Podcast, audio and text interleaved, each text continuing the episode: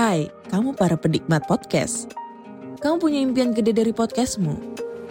Terus Firstory bisa banget bantu kamu. Mulai dari F-Link, Dynamic Audio Insertion, sampai statistik yang komprehensif. Semua ada di Firstory. Nggak ketinggalan, kamu bisa monetisasi podcastmu lewat iklan dari First Story Ads yang bisa kasih kamu penghasilan dari setiap plays podcastmu. Yuk gabung sekarang dengan klik di firstory.me.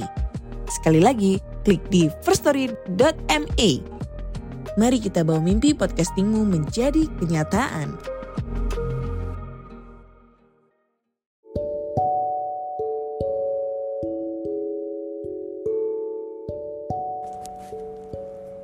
Halo, kembali lagi bersama saya Erdinsyah Mahendra, your book reader.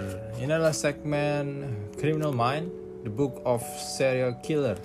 Buku yang berisi profil psikologis para pembunuh berantai karya Daud Antonius.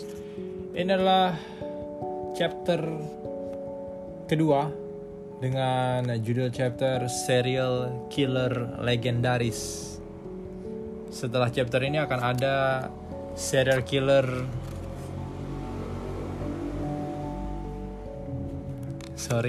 baru di awal rekaman aja udah ada noise yang sangat mengganggu. Nanti akan ada chapter pembunuh berantai dari Indonesia setelah serial killer legendaris ini. Ada beberapa serial killer legendaris. Pertama, Liu Pengli, pembunuh berantai pertama dalam sejarah. Kemudian Tuk Behram, perampok yang membunuh para korbannya. Ada Elizabeth Bathory, bangsawan yang suka mandi darah. Kemudian Jack the Ripper, si penjabik legendaris yang penuh misteri, sangat populer. Kemudian ada yang terakhir, The Zodiac Killer. Zodiac Killer ini pernah difilmkan dan salah satu aktor pemerannya adalah Robert Downey Jr., my favorite actor. Oke, kita mulai ke pembunuh berantai pertama dalam sejarah, Liu Pengli. He was arrogant and cruel and paid no attention to the ethic demanded between rule and subject. Katanya Sima Qian, dia sangat arogan dan jahat, nakal, dan sangat tidak memperhatikan etika antara aturan dan subjek. Profil Liu Pengli. Nama lengkap Liu Pengli. Lahir dan meninggal sekitar tahun 144 sampai 121 sebelum Masehi. Tuduhan perampokan dan pembunuhan, hukuman pengasingan diri dan penurunan status sosial. Jumlah korban kurang lebih 100 orang. Profil korban rakyat biasa.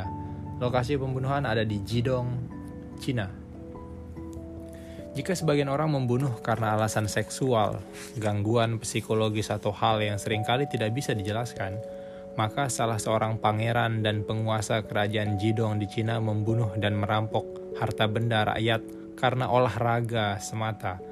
Bahkan, ini membuat sebagian besar warga di masa itu takut berpergian dan keluar rumah karena bisa menjadi korban acak dari aktivitas olahraga sadis pangeran Liu Pengli.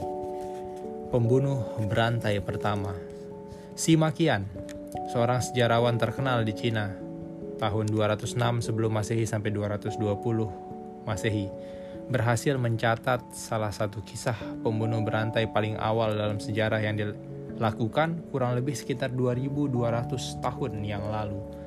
Liu Pengli tercatat sebagai satu dari 5 bersaudara yang memerintah atas kerajaan Jidong sekitar abad kedua sebelum Masehi.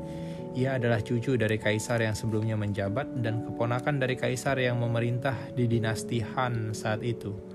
Liu disebutkan menyalahgunakan kekuasaannya dan menyebar teror pada masa pemerintahannya sebagai pangeran. Ia bahkan tidak jarang merampok harta dan membunuh orang yang ia temukan. Motifnya tidak lebih dari kesenangan dan membunuh untuk sekedar berolahraga.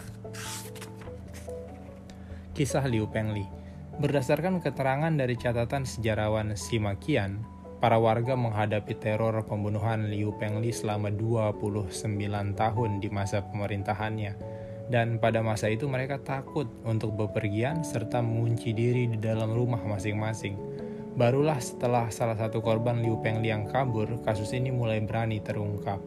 Korban selamat tersebut berhasil melaporkan perbuatan Liu kepada Kaisar Jing yang adalah pamannya sendiri. Kaisar pun tidak bisa secara langsung menghukum seorang pangeran yang juga adalah keponakannya sendiri.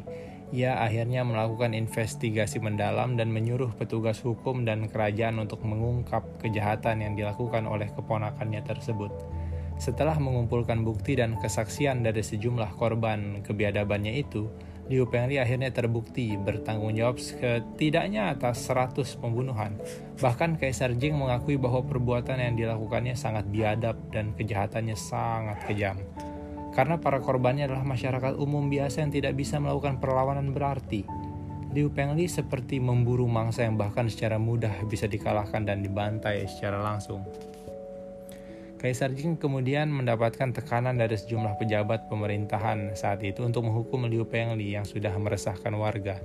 Demi membangun kembali kepercayaan atas pemerintahannya, akhirnya karena sulit untuk memberikan hukuman mati kepada keponakannya sendiri, Kaisar pun menurunkan status Liu Pengli menjadi rakyat biasa serta memberlakukan hukuman pengasingan terhadap Liu Pengli. Tanah dan hartanya juga diambil oleh pemerintah secara paksa. Setelah diasingkan, kabar mengenai kehidupannya tidak lagi diketahui keberadaannya. Liu Pengli secara langsung sebenarnya dibebaskan dari hukumannya, dan jika pada saat itu Kaisar tidak turun tangan, sejarawan memprediksi bahwa akan ada kemungkinan pemberontakan yang dilakukan oleh rakyat kepada pemerintah. Bertahun-tahun setelahnya, Kaisar Jing juga berperan dalam membatasi kekuasaan para pangeran lainnya. Karena terlalu banyak pangeran pada masa itu, terjadi juga banyak insiden keluarga kerajaan yang berdampak pada terjadinya pemberontakan 7 negara. Atau saat di mana dinasti Cina akhirnya terpecah menjadi beberapa negara dengan raja dan pemerintahan sendiri. Berikut kisah dari Liu Pengli. Sampai jumpa di episode-episode berikutnya, terutama yang membahas Criminal Minds, Tuk Behram, perampok yang membunuh para korbannya. See you.